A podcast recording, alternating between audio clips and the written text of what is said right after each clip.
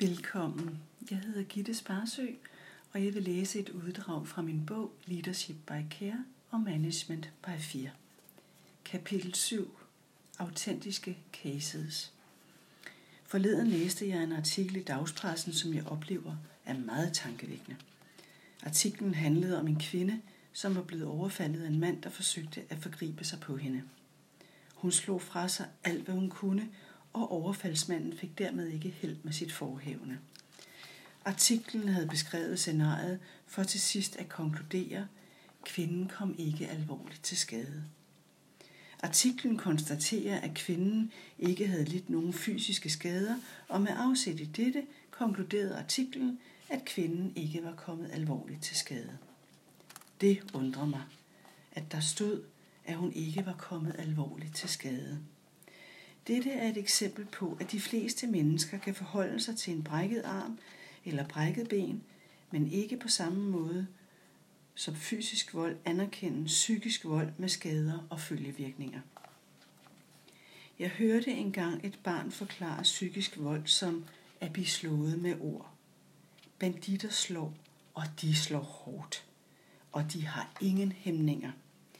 Deres ord kan bore sig ind i et andet menneske og efterlade dybe spor, der aldrig kan heles, således at forurettede aldrig kommer sig helt over mødet med banditten, men måske lærer at leve med følgevirkningerne.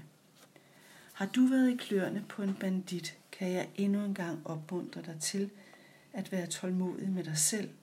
Der kan gå længere tid med restitueringsprocessen, end du indledningsvis havde forestillet dig. Det gælder blandt andet ro i dit følelsesmæssige system, og mange opdager, de ligeledes har brug for at genfinde tilliden til andre mennesker. Nyt afsnit. Psykisk vold. På de følgende sider vil du læse om fire topledere, der alle har det til fælles, at de har været udsat for en bandits udspekulerede, manipulerende, giftige metoder og nedbryde dem psykisk. Det er mit håb og min intention at sætte fokus på dette til tider tabubelagte emne, og at disse fire autentiske fortællinger kan medvirke til at skabe større indsigt i, hvordan banditter opererer.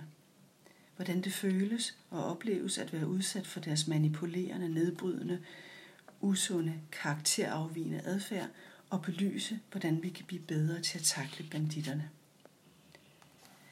Det er endvidere mit håb, jo flere vi er, der får indsigt i, hvorledes banditter opererer, således bliver banditternes muligheder for at skabe for eksempel splid, forvirring og kaos gevaldigt indskrænket. Banditternes slagmarker og karakterafvigende adfærd bliver væsentligt reduceret, når vi andre deler ud af vores erfaringer og oplevelser med banditter. Karaktertrækkene hos banditter er umådelig ens, nærmest over samme list. Dog kan trækkene være mere eller mindre kraftfulde. Jo mere vi taler højt om disse parasitter, jo mere vi deler, beretter, fortæller og afdækker deres usympatiske adfærd, jo vanskeligere bliver det for banditterne at finde nye forurettede, som de kan udnytte, misbruge, lyve over for, snyde, stjæle fra, udøve psykisk vold, et cetera. Vi kan lære at sætte en stopper for disse personager, og vi vil på ingen måde længere finde os i deres manipulerende og beregnende adfærd, der er så usund og giftig og skadelig for andre mennesker. Banditter udvælger særligt mennesker, der indledningsvis er tillidsfulde, psykisk stærke, empatiske og omsorgsfulde. Banditten har ingen skrupler og stortrives med at nedbryde indlevende mennesker. Han har hyppigt udelukkende et formål, og det er personlig vinding, og det foregår ofte på andres bekostning, hvor banditten på ingen måde har oprigtig medfølelse for andre. Skulle banditten vise blot en antydning eller en form for medfølelse, så kan du være sikker på, at det kun er så frem, det gavner banditten selv, eller han er trængt tilstrækkeligt op i en krog, således at han må lade, som om han angrer. Jeg kan kun sige med erfaring blandt, blandt andre mine kunder, der har været udsat for disse typer.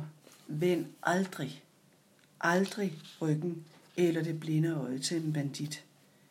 Empatiske mennesker har med deres gode hjerte og intentioner sædvanligvis ingen fantasi til at forestille sig, at et andet menneske kan være blottet for samvittighed og benytte sig af misbrug af andre, og så udtalt manipulation, som banditter kan.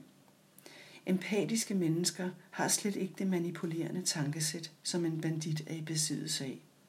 Det betyder, at der kan gå længere, før advarselslamperne begynder at lyse hos den forurettede.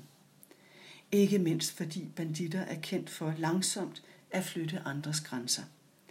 Til at begynde med bemærker du det ikke. Det foregår ofte stille og roligt. Ganske som når et rovdyr langsomt og lydløst sniger sig ind på sit bytte. Ved at fortælle disse historier er det desuden min intention at skabe fokus på, at den psykiske belastning, som banditten udsætter dig for, kræver tid og tålmodighed til restituering efter, at du er kommet ud af bandittens klør. Jeg har bevidst valgt på ingen måde at kommentere fortællingerne, i det historierne taler for sig selv. Pas rigtig godt på dig selv.